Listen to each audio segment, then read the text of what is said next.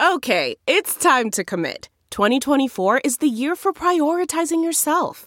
Begin your new smile journey with Byte, and you could start seeing results in just two to three weeks.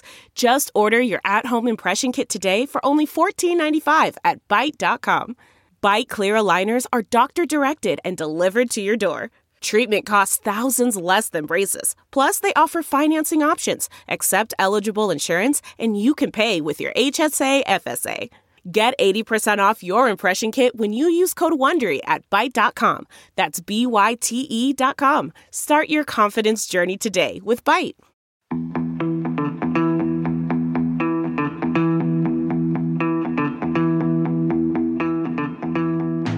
Welcome back to another episode of Spin the Rally Pod, and we've got the whole team back in action. Former sporting director George Donaldson, Dirtfish senior staff writer David Evans. I'm the rally fan Lisa O'Sullivan, and the voice of rally Colin Clark also with us. Good morning on a very hot and sunny day in the UK, chaps. Morning, Lisa. Good morning, Lisa. I know it was very toasty in Italy. We're going to talk about Italy a little bit in a moment, but yeah, how, how how's things with the team back here in the UK? Yeah, all good, all good, Lisa. It's nice to be back home. David and I spent 12 days in each other's company. Too long. we- yeah, it was a little bit too long. Thelma and Louise, do it. Well, I went, I went, I went wild camping up in uh, up up in the northwest of Scotland Those pictures are amazing. on an on an island on a lake, a loch actually. Let's be honest, but for all those, for everyone else, it's a lake. Where Um, were you, George? Exactly. I was on Loch Maree, Lake Oh, Marie, to, to those that don't understand what a loch is. Um, it, it was uh, midgie heaven. I've never seen anything like it. So for anyone anyone that doesn't know what a midgie is, it's a, a it's a, a, a slightly slightly more than microscopic flying bug. Um, Like a mini mosquito, but far more persistent. it's about a hundredth of the size of a mosquito. Uh, its its bites uh, are not painful. You don't notice them because they're so small. But they come up they come up in little red wheels uh, of varying degrees on varying people. I'm not overly susceptible to them, but but you still get you still get the odd little uh, rise, and, and they end up being itchy for a couple of days. They're, they're a wee bit annoying for those that it really That'll affect horrendously. It's nasty. That, that'll be why you looked like a beekeeper, George. That's why I Your looked like a beekeeping outfit. beekeeper. I looked well. You needed that was brilliant. That that that made it uh, that made it possible to drink a cup of tea because you put your cup of tea up inside it and you could drink it. Ah. Did it go in your tea otherwise? Did they ju- jump in your tea, George?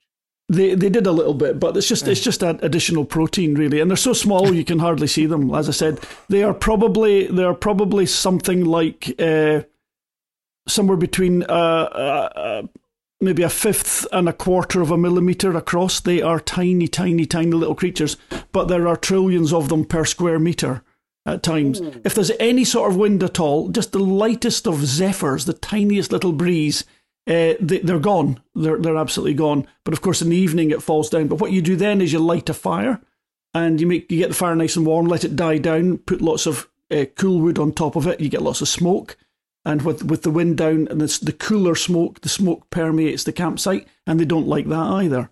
now, my so mum tells nice- me that that's why so many people used to smoke in Scotland. Uh, well, it would be up. I have to say, I have to say, the only time I've ever held cigarettes in my hand, and I have owned several packets of cigarettes for this purpose, was on Burmah Rally, and it used to be the Jim Clark International Rally, as it was back in the eighties, um, uh, when it ran overnight through Kielder and Otterburn in summer. Uh, the Burmah Rally also ran in summer in the west of Scotland. You used to buy a couple of packets of cigarettes before you went, and you just lit them, you, and, and then just held them underneath your face to keep the midges George. off, and it worked worked a George. treat. Is it is is George. that the same reason that you drink Irn-Bru? And prime alcohol? Uh, But well, David- you, you, you used to Yeah. drink Irn-Bru, but you don't drink it anymore because it's not the same anymore. They put aspartame in it rather than sugar, so it's no good. I'm just wondering. I'm just wondering when George turned into Bear Donaldson. Oh yes, So Yeah. so George, did you you- when you say wild camping, you you were not obviously not on a campsite, and no, you we were were just on a tiny little island in the middle of Oh, the loch. Yeah, That's it was brilliant. One of one, one of our party was in was in the hammock. I was in a tent. Uh, both both most adequate. It was it, it was it partially it was partially stormy and rainy, which was fine because we had tarps up. We had a the full. You, you you saw the pictures of it. It was the full campsite. We we did have uh, tomahawk steaks with us, salmon steaks, Oh. all manner all manner of delicious things. So it was it was wild camping with five star food. It was Oh, great. sounds- Sounds That like it. sounds. Guys, can I Yeah. tell you about something I've done? Something Uh-huh. slightly irrational that I've done. Can I tell you about it? I've, I've done. Yes, of done course. so- I've, got, I've got a confession. We we don't I've really have an option, do we? something. When when you say, "Can you tell us?" No. it means actually you are going to tell us. What I meant was, I'm going to tell you about something. There we go. It's got it's got to be rally. I've already done the non rally segment. This has to be rally Well, or Colin or your it- band. yeah, it is rally. It is rally. Good. So, so I'm always looking for an opportunity because I'm permanently broke to make a few quid. uh, and, and I got lost on the internet the other day and came across a site for car registrations. And I started putting in some registration plates, thinking, "Oh, you know, this is quite good fun."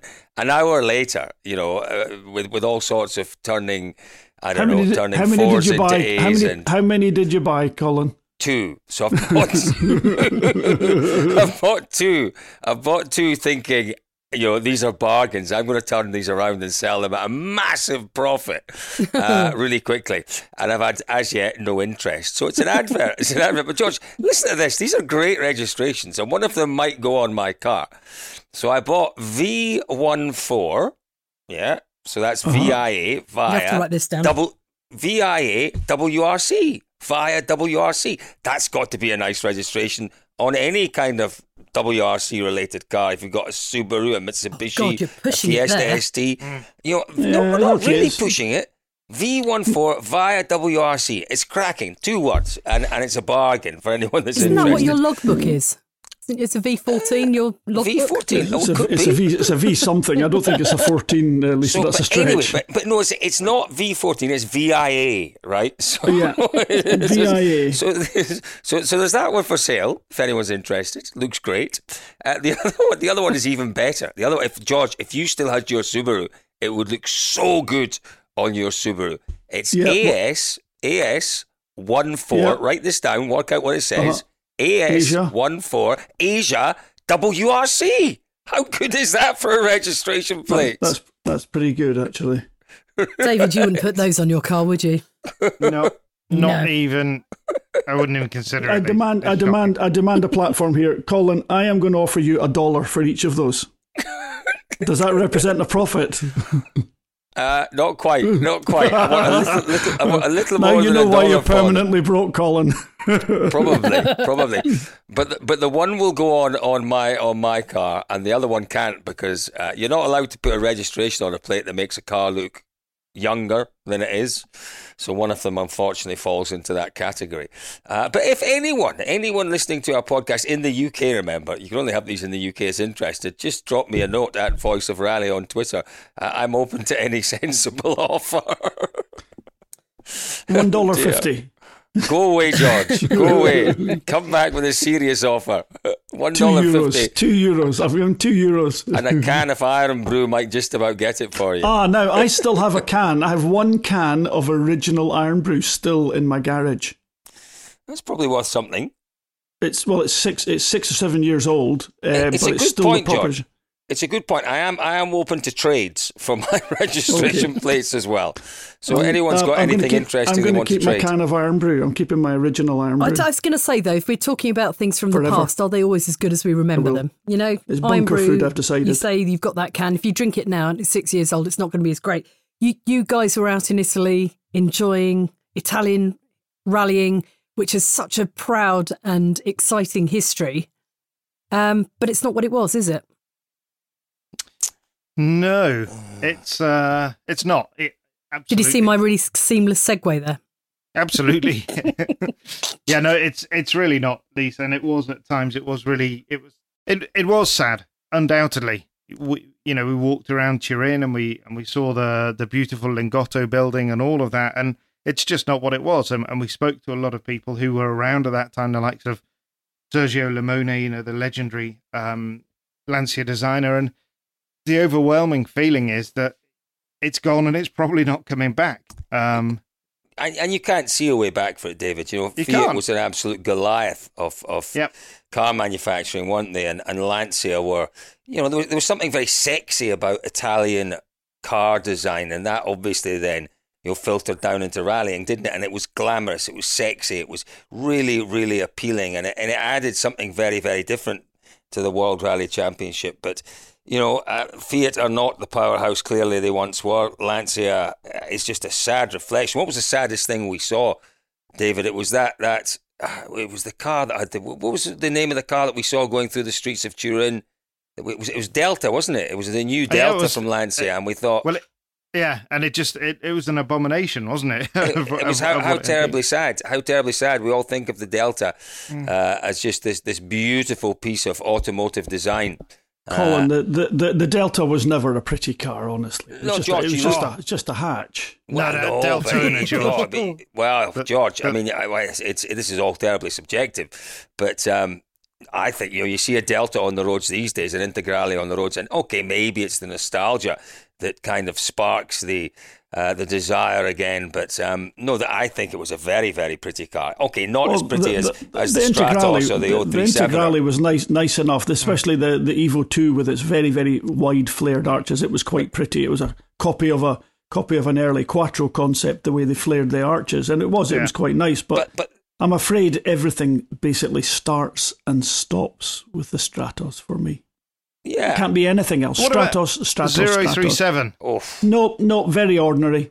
Really? Very, very, not not pretty, not not not strikingly pretty. Yes, I would I would love to have one. Of course, it's a hell of a car, oh. but um, nothing nothing that special. Yeah, but George, uh, George, you, know, you got to Colin, Colin, shush, shush, shush. One sec, sec. George, when did you get into WRC? Were you you seeing some of these cars in their, their Nin- prime? 19, 1975.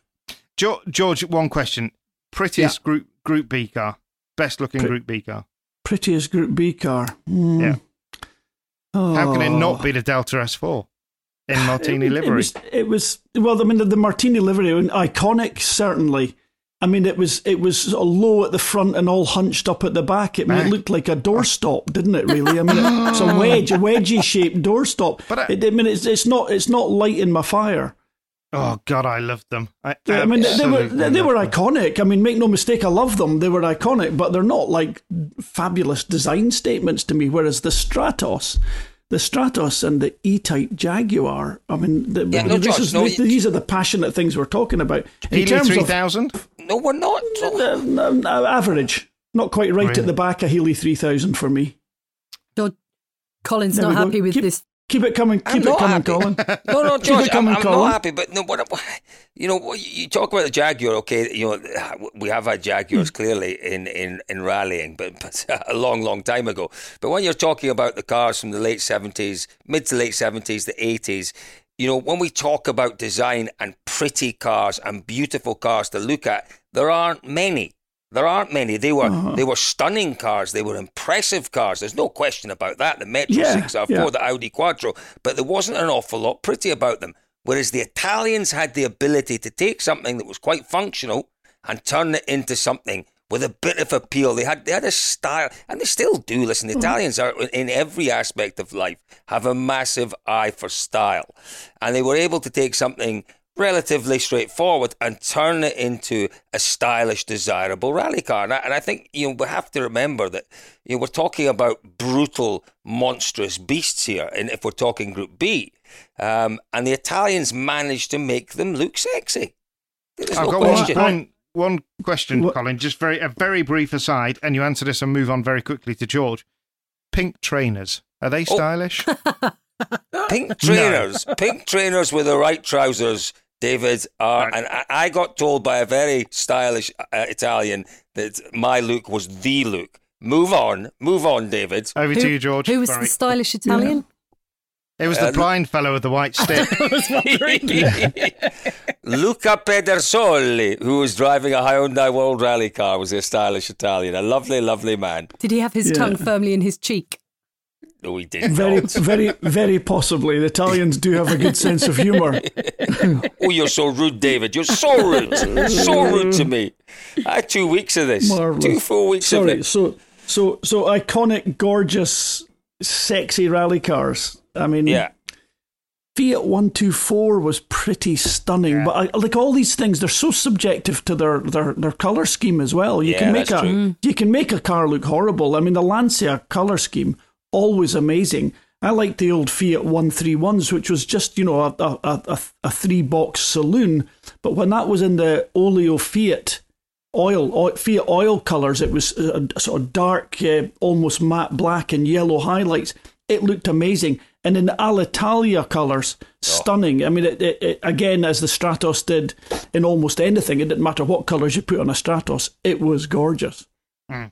Best livery for a Stratos then? George. Best livery for a Stratos, um, I think it has to be Alitalia. Alitalia. Ooh. Yeah. Alitalia. I- Pretty I would- well there. I would go with that, but then I love the checkered flag as well. That red and black and Yeah, oh, checkered checkered flag was also actually brilliant. I mean, and that was, I mean, for, for those that don't know what we're talking about, the checkered flag was a, a British importer of specialised cars that ran Stratoses for the factory in Britain. Uh, So we used to get Markku Alén coming across and doing local rallies in Britain. Can you imagine? Can you imagine Sébastien Ogier coming and doing, uh, you know, a, a local rally in North America or or or Portugal or Spain or or or Turkey. I mean, that's that was the equivalent of what we used to get in this country. We were spoiled beyond belief. Marco Allen driving a Stratos on a day rally, you know, the, the Granite City rally in Scotland. That was part of the British Championship at that time. But do you know- Unbelievable. Do you know, George? We were we were fortunate enough to to to see Fabrizia Pons uh, while we were out there, and we were chatting to Fabrizia just about the Rally di Alba, the second uh, event that we were out there for, um, just a, an Italian national round. Um, and she was saying, "Oh, she said, I just can't believe." Uh, what the Rally di Alba's come to. She said, you know, it used to be a huge event and, and now it's just a one day thing. Um, and and I was saying to her, I said, you know, I said, you you know, you wouldn't believe. I said, we have the Scottish Rally, for example, that used to be brilliant, sort of four or 5 days up and down the country, and now it's it's barely even one day. And she looked at me and she said, I know, I did it. And you forget that Yeah. Michèle Mouton and and you know Hannu Mikkola, Ari they all came uh, Yeah. and did the British Championship, didn't they? Yeah, with the, with with their fabulous cars, absolutely, absolutely amazing. I mean, uh, I remember it was Audi sent the the, the the the Quattro Sport, the short one, not the not the crazy one, not the last one they did. They sent it to to, to do, I think it was Ulster Rally, just to do a little bit of uh, ta- tarmac development on it, which which Walter won. Uh, and and yeah. I, I do remember him being interviewed. So that there was the usual, you know, week after the rally, you, you got the film coming out on ITV or Grandstand, and uh, Dickie Davies doing the commentary, and and uh, and the interviews were done by the the filmmaker Barry Hinchliffe, and Barry Hinchliffe asking Walter Röhrl, saying, uh, "Walter, you know, what are you here to do? Uh, you know, how how do you think the competition will be?" And he said, "Well, I'm just here to develop the car. I don't care what's happening behind me." And, and, he, and this is against the Jimmy McRae's, the, the Tony Pond, whoever it was at the time. Uh, and he was absolutely right. I think he won the event by three minutes or something. You know, it was just amazing. And, and he wasn't arrogant. It was just a statement of fact. And he said, I'm just here to develop the car. I don't care what's happening behind me. George, I need, I need to point out as well that that, that rally you're talking about, uh, if anyone wants to go and watch that Barry Hinchliffe program, VHS rallies on YouTube, I watched it the other week. Fantastic. Yeah, Fantastic brilliant. coverage. What an amazing really job. good. Yeah. You Yeah. saw you saw that comment firsthand, Colin. It's great, isn't It, it? it- it just, but Walter always like that. He, he, Yes. well, he's very Germanic, wasn't he? It was very Well, matter he, of fact. he, he is As he is say, like that, Colin. He is like know, that. Uh, yeah, one of yeah. the one of the things we were talking about, George, Colin, and I out there, um, was the fact that you know Walter Volterol was this absolute genius and is you know a genius still as a as a driver. But I I wondered, and I think we've talked about this before as well. Could he be a complete driver when he didn't do the Thousand Lakes? Uh, and in fact, it was Andrea Adamo that I spoke to this about as well. And I said to Adamo, you know, how can we consider him to be absolutely one of the greats? And Adamo turned that round and said, surely the fact that he realised where his strengths lie and where his, his potential weaknesses lay, that makes him an even stronger driver. That he didn't go there to be mm. beaten; he went somewhere else to, mm. to know that he mm. could win. What do you think? Um, well, uh, you can agree and disagree with that comment in equal proportions, can't you? Interesting point about Walter, and it's a g- a good wee story. When he went to Audi, he couldn't get the hang of the car, and he was struggling to make it go. Uh, he got they got Stig Blomqvist to give him some lessons in left foot braking and how to make the Quattro go sideways, because Stig, as we know, can make anything go sideways. The most understeering pig of a car, he can make it. He can he can just have it sitting on its tail from from start to finish of his driving. He was a genius, is a genius still. Um, he taught Walter. They, they, they went somewhere and he spent a couple of days with Walter. I'm not quite sure how long it was, teaching him how to do this. Now, I worked with uh, one of the engineers from Audi at Toyota, a, a gentleman called Dago Rohrer. We, we had the odd run in Dago and me, but he was, he was a lovely, lovely guy, a, a super, super uh, individual, real, real proper human. And um, he told me that story about about Stig and, and, and Walter. Walter then, this was, this was in October that year, Walter then got a, a series of cars, recce cars they would have been at that time, but full spec cars and two mechanics rotating themselves. And for three months, he practiced driving the Audi Quattro around the mountains in, in lower Germany and Austria, mm. probably the, the wow. northern Italy, just learning to drive this car. He did literally tens and tens and tens and maybe even 20s of thousands of kilometres over the winter, just every day out driving it, learning to drive it. Now, that's the story I got told, as I recall it. That won't be super, super accurate, but basically that's what he did. He spent the whole winter practicing, went out in Monte Carlo and won. Yeah. Don't you think? Don't you think that Stig, who volunteered to go and help him, was kicking himself? That's the worst decision ever. Show Walter Röhrl how to do something. He picks it up, he goes away, gets the collateral to practice that length of time, and mm. wins it. So the, those those cars were difficult, though, weren't they, to to, to get sideways? Right? Oh, they, they were very hard. Yeah, they were very hard. Just just they were they were nose nose heavy mm. and required required incredible delicate technique to hit the balance on the brake to to get the, yeah. the front to turn in and, and the back to still have the power to kick out. But if, having if, said that, I, I think that I think that, that Walter is less of a driver for not taking on Thousand Lakes because, you know, Didi Auriol won Thousand Lakes, oh. uh, Carlos Sainz won Thousand Lakes. Um, who, Sébastien Loeb one thousand. Why didn't he mm-hmm. do it? Um, uh, it would have been a couple, couple of years of humiliation, and, and, and Walter didn't like to be humiliated. Yeah, and he, and he genuinely thought it was not safe to, to compete at those speeds between mm. the trees. That, that you... from a man that's willing to hang an Audi an Audi Quattro off off the edge of cliffs on Monte Carlo mm. rally, and there yeah. is the real yeah, George, dilemma and contradiction yeah. in those comments it's about no there's not really. It's about understanding risk. And he clearly understood the, the balance of risk that was involved yeah, in hanging no, a car off the cliff at Monte Carlo. I absolutely he, appreciate that and totally support that view of, yes. Yeah, yeah, I, I think I uh-huh. think he has to, you know, it's a uh-huh. commendable view. And I yeah. think uh, I think Adam was right in what he says. I'm not I'm I, not sure if it's commendable as such but it's a, it's a fair it view well, it's a fair view and he, he he decided he didn't want to go to Thousand Lakes, and I'm not sure if he ever did Swedish Rally, which is another tough one. Yes, um, he did. Yeah, uh, he, did, he, he did Swedish, so it wasn't that he the, was he was he was no, averse the consequences, to George. The consequences of getting things wrong in Sweden are far less. If you if you're someone oh, that, that, studies min, risk, if min, you study risk, minuscule, minuscule, minuscule, you get it wrong, yeah. you're in a snowbank, uh, yeah, even at yeah. 180 kilometers an mm. hour. You go into the trees at 180 kilometers an hour in Finland, and you're in all sorts of trouble. So, no, weren't many know. weren't many snowbanks around at Sweden this year, and no, certainly. Uh, Suninen didn't find many snowbanks as he went off the road in shakedown. No, did he? No. oh, jeez, he was a lucky boy. Uh, but David, can we go back? Can we quickly go back just to Italy? One can second. Quick... One no, one second. I just no. wanted to say, if anybody wants a graphic illustration of how to get a an A1 Quattro sideways, go back to VHS rallies, the '83 Scottish, which I have now watched approximately 1.2 million times uh, and watch Malcolm Wilson coming into the final hairpin right on the rest and be thankful, which is on tarmac. But the, George, would they in those in '83? They would probably have come out of the forest. I forget the name at the bottom of the valley, so they would have been on forest tires, wouldn't they? Yes, coming up the yes, hill. yeah. absolutely. But it, but you watch Malcolm put the car sideways one way, and then it's just a perfect Scandinavian flick uh, yeah. into the corner. It's honestly Go and watch it. It's mm-hmm. absolutely brilliant. So back to you, Colt. Sorry. No, I was just I was just going to take us just a, a, little bit back to Italy, David, and and you know back to this. Uh, this this sad situation they've got in Italy, where you know once an absolute powerhouse of, of rallying, producing these wonderful, beautiful machines that we all enjoyed and admired, and now that is gone. But what hasn't gone was the passion for rallying. No, uh, you know, clearly no, we were in the right area for that second rally. We were around Turin, Torino, which was really where uh, the, the, motor manufacturing business was was concentrated in Italy. But my goodness me, um, you know, there were a lot of people about. There were a lot, and okay, uh, you know, you, we can debate the the social distancing, but I have to say, I was out in the stages. You and I were out in the stages, David, and the people were well spaced out in the stages. It was outdoors and all the rest.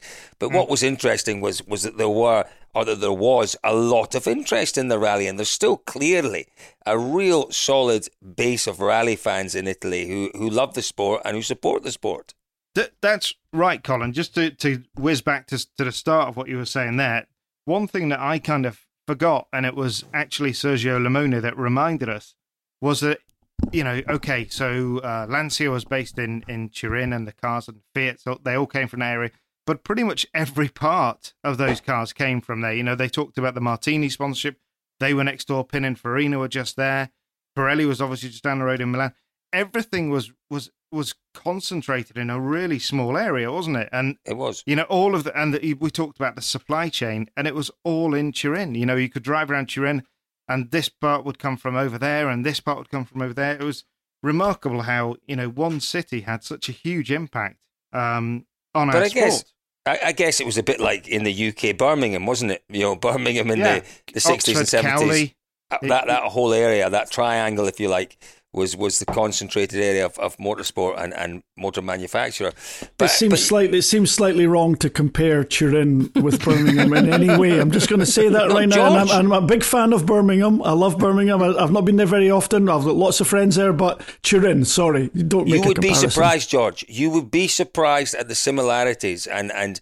Turin's an interesting place because it did strike me as being massively different from where we were in the south from Rome, it, it, did have an edginess to it. And apparently, 20 years ago, it had a real edginess to it. And it's it's an industrial town, Turin, and it's transformed itself since the Winter Olympics in 2004, I think it was, David, wasn't it? The Winter Six. Olympics, 2006 out there. Um, but it, it is very much, I mean, it is a beautiful city beautiful with beautiful there's a big french influence big boulevards beautiful um, uh, just a beaut. The architecture is beautiful, but it was very edgy. It was very industrial, uh, and and in that regard, very similar to Birmingham. I think that you know the the thing with Turin is you know you've got the city one side, and then you've got the Alps on on the the other side, and and in Birmingham, I guess you've You've just got, about got the Malvern Hills, haven't you? The Lickey Hills, yeah, yeah, which are which are which are fifty feet tall, yeah. Can compared I ask, to the Alps, yeah. Why did Lance? Why did it come to an end? Why did Lancia pull out of rallying? And and is that do you think the reason why Turin more resembles Birmingham these days? No, I, I think firstly we'd need to move on from the Turin Birmingham thing because they are both fabulous cities. Um, but it was a simple, you know, it was an economic question there wasn't the money to continue with with Lancia. Uh, and again, one of the huge surprises for me was that the decision was taken at the absolute highest level at a time when nobody knew it was coming. Uh, Sergio Limone said that he was in a meeting. I think it was in a homologation meeting in Paris. I can't remember exactly the circumstances, but he got a call or something or saw something on the news to say Lancia had pulled out.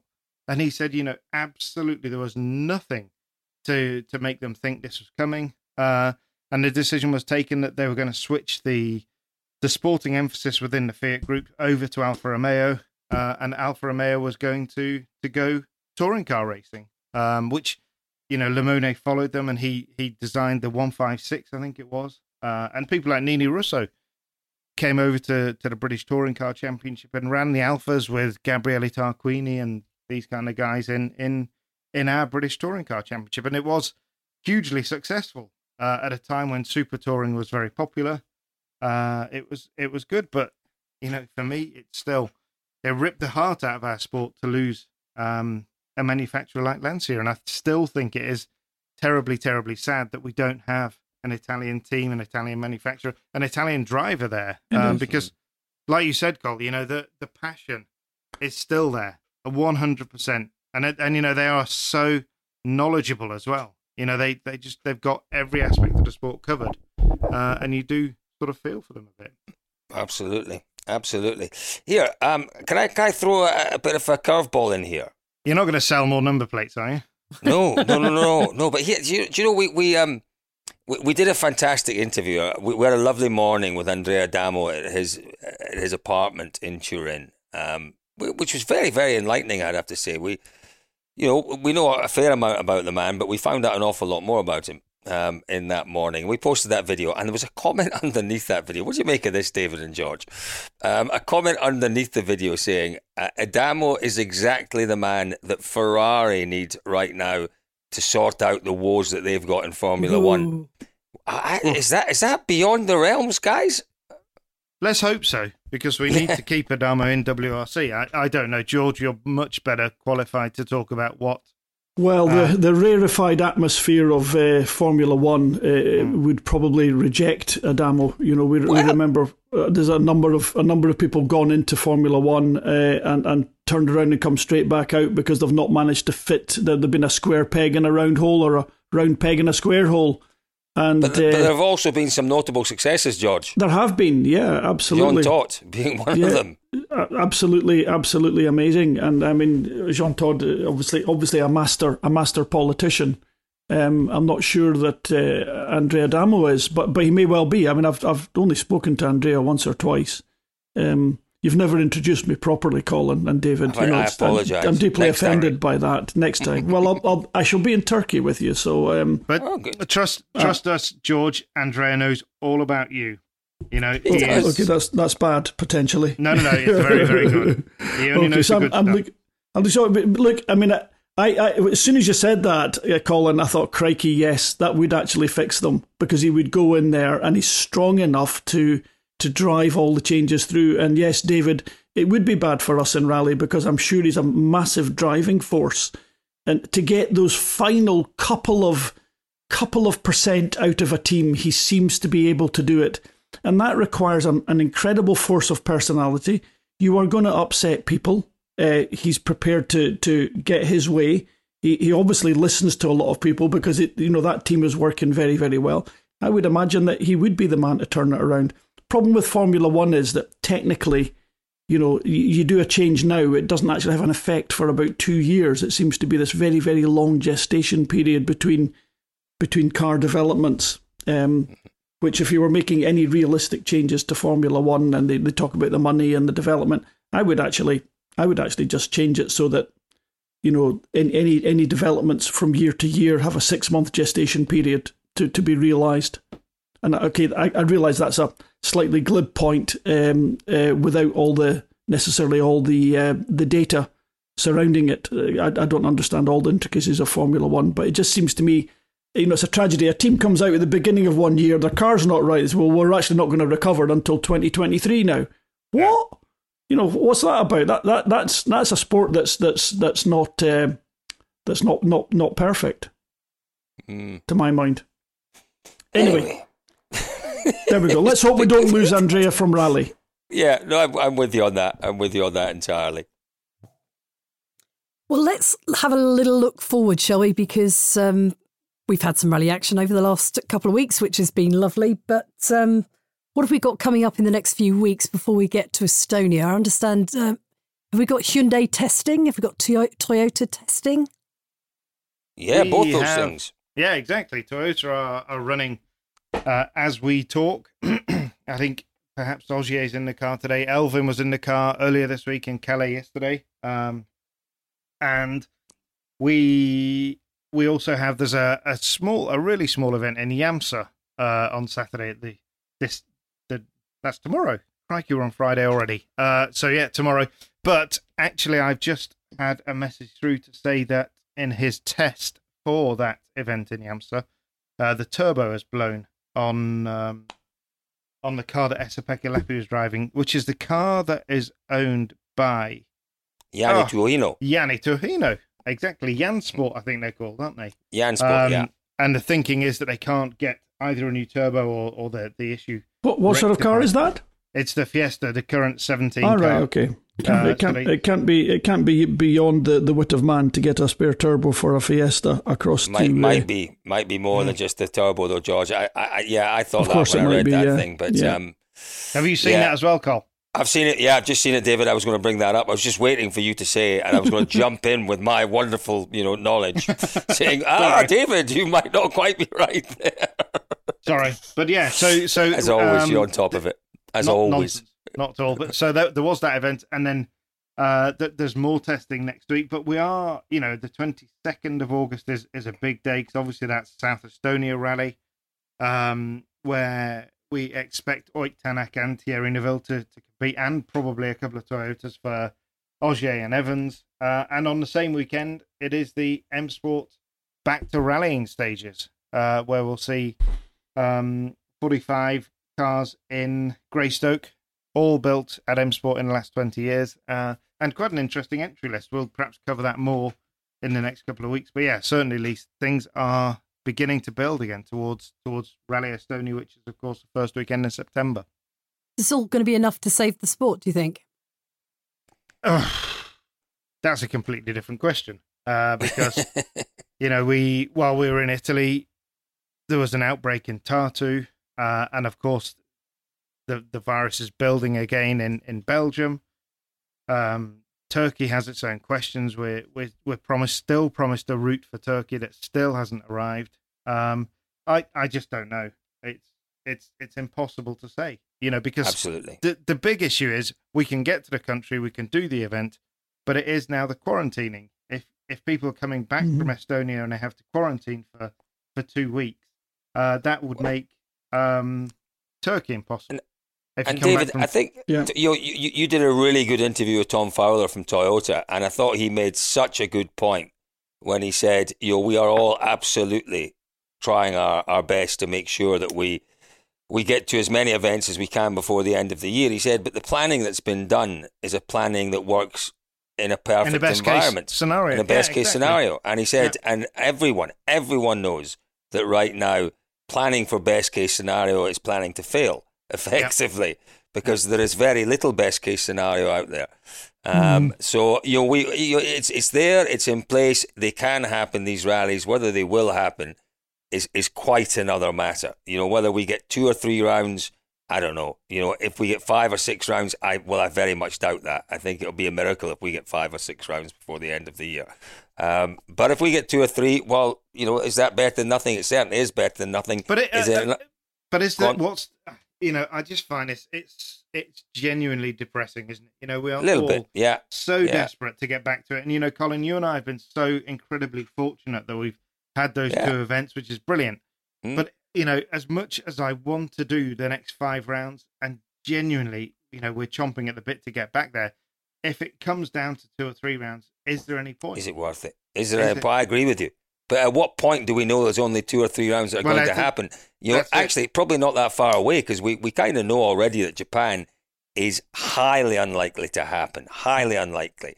You know, they're talking about Belgium. Well, Belgium, as you said, David, is is really struggling right now. That is, in my view, unlikely to happen.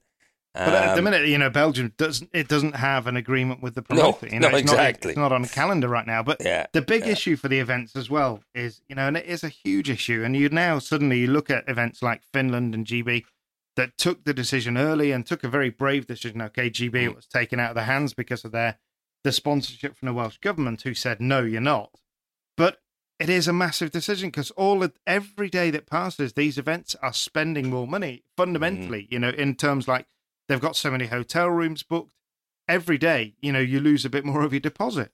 Uh, the mm-hmm. every aspect, you know, if you want to cancel a ferry fare, a plane fare, you're going to lose more and more money. And mm-hmm. at some point, somebody in these organisations has to stand up and say yes or no. But um, at the moment, it's impossible to say yes. You can only say maybe, but you can certainly say no. Um, and it's yeah, it's it's a very it's such a difficult position to be in. It it really is. Mm. Yeah, yeah we'll keep our fingers crossed. Definitely, Sorry, definitely I, very tough. After talking about George's fabulous wild camping in Scotland and some good times in Italy, I think we've kind of we've bought. I brought the tone of the uh, of the podcast down a little bit. I'm terribly sorry. No, no, that. no. We need we needed we needed the realism. Uh, absolutely, hundred percent. Um, I think Tom's Tom Fowler's comments are are incredibly uh, valuable to hear. It's always great to get somebody with his uh, with his perspective, uh, making comments like that because he's an engineer. He's not normally talking about things like that, but it just it, it also indicates just how involved everybody is in the teams trying to make everything happen and get back to reality. Tom's yeah. a wonderfully pragmatic man. Um, yep. So uh, I think we need them. Uh, I, I, would be disappointed if we if we if we can't manage three quarters of the the planned events. But uh, I'm, I'm, I'm maybe I just have to be prepared to be disappointed. But but in reality, um, you know, in, the history of the world, we've had lots of lots of pandemics and viruses, uh, much more than than than is sort of publicly, uh, you know, in, in the in the immediate public domain. Although although we're starting to get more into the immunology history now, uh, being available and starting to come out of the woodwork. But the bottom line is, the, these these these uh, pandemics happen and they come and they go it's what happens. You know, we, have had terrible ones uh, in, in, in recent memory, and, and they've been contained, and you know the body builds up its immunity, its T cells, its whatever. I, I can't remember all the different cells that you build up, but um, I mean, it's now been established that there is uh, there is an immunity lev- level for the COVID nineteen virus. I, I read about that just yesterday. That that there that there there has proven to be some uh, immuno, uh, immunity to that already uh, in, in the population, and, and that will continue to build. And these viruses, as I say, they, they come in this massive wave and then they dim- diminish. And what we're seeing now is we're seeing little little spikes in the testing as as people perhaps behave a little bit improperly and, and, and mix as they used to and you know pub crawl etc like we've I've seen that in Aberdeen recently and they've had another lockdown in Aberdeen yeah. in Scotland but basically these are people that are proving to be positive to COVID, but but the people that all, all, all they're doing is going home and quarantining for two weeks.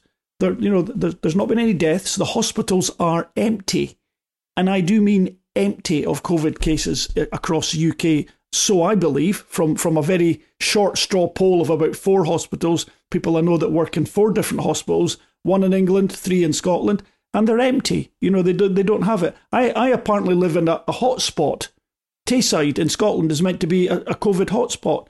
Now, the, the, main COVID hospital in the whole of Tayside has never had, it, you know, so it's, it's got seven, I think it's got seven intensive care beds, and they've never been full in the whole period.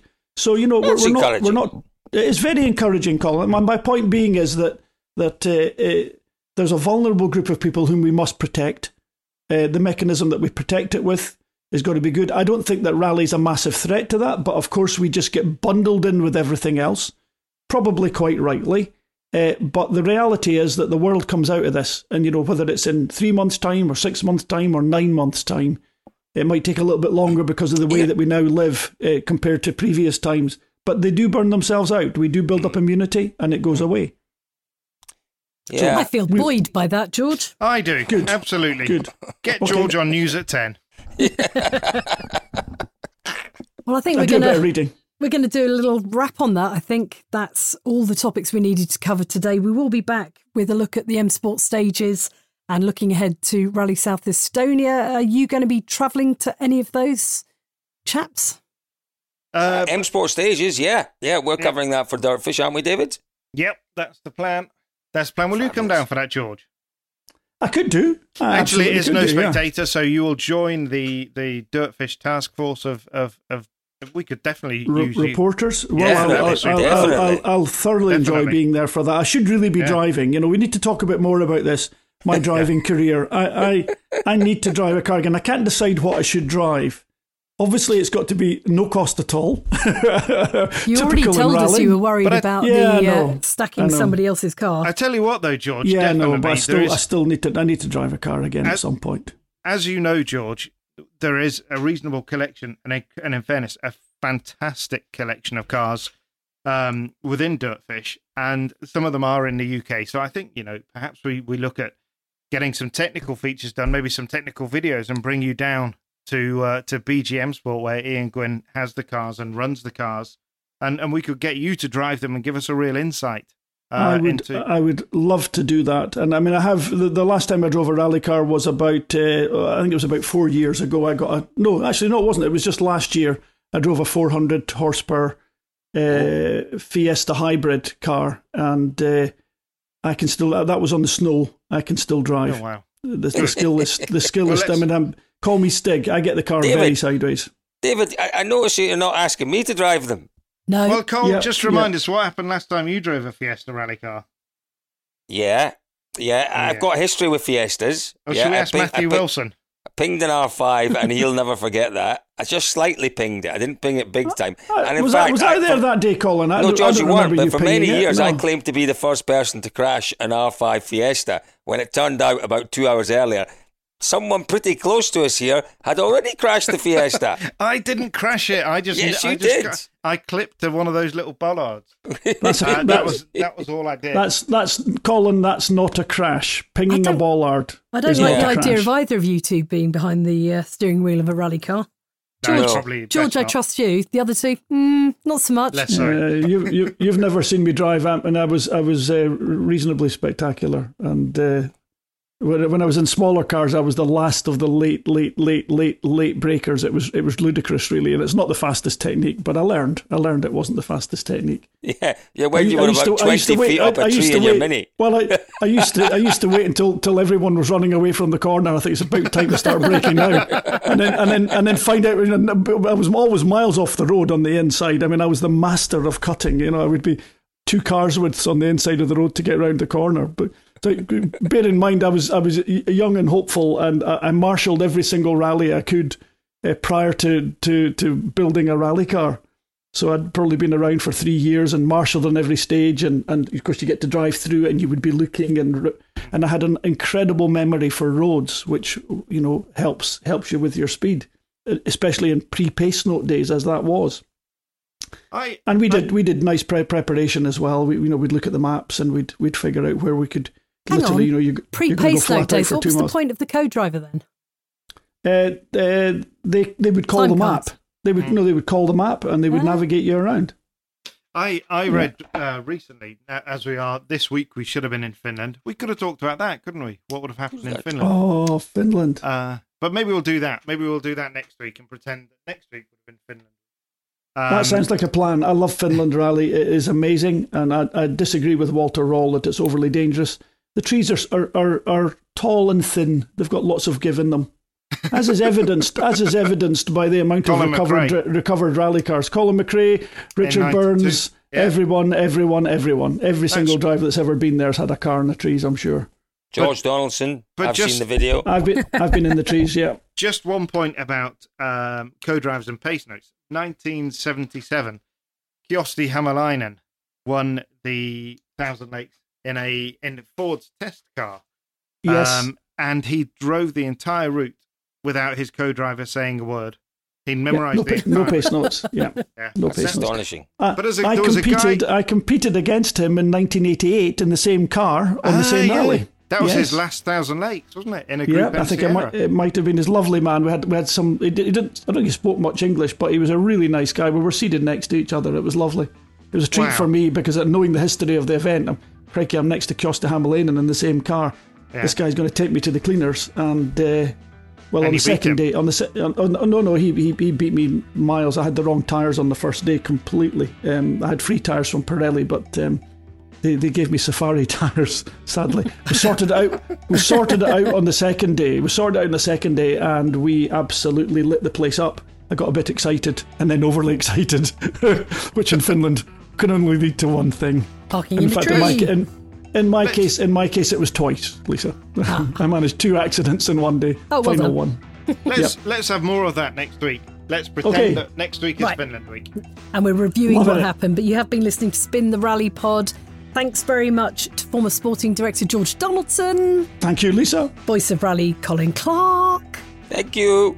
and Dirtfish senior staff writer David Evans. Thank you, Lee.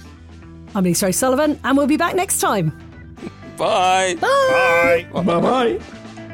I really need to work out what to say at the end.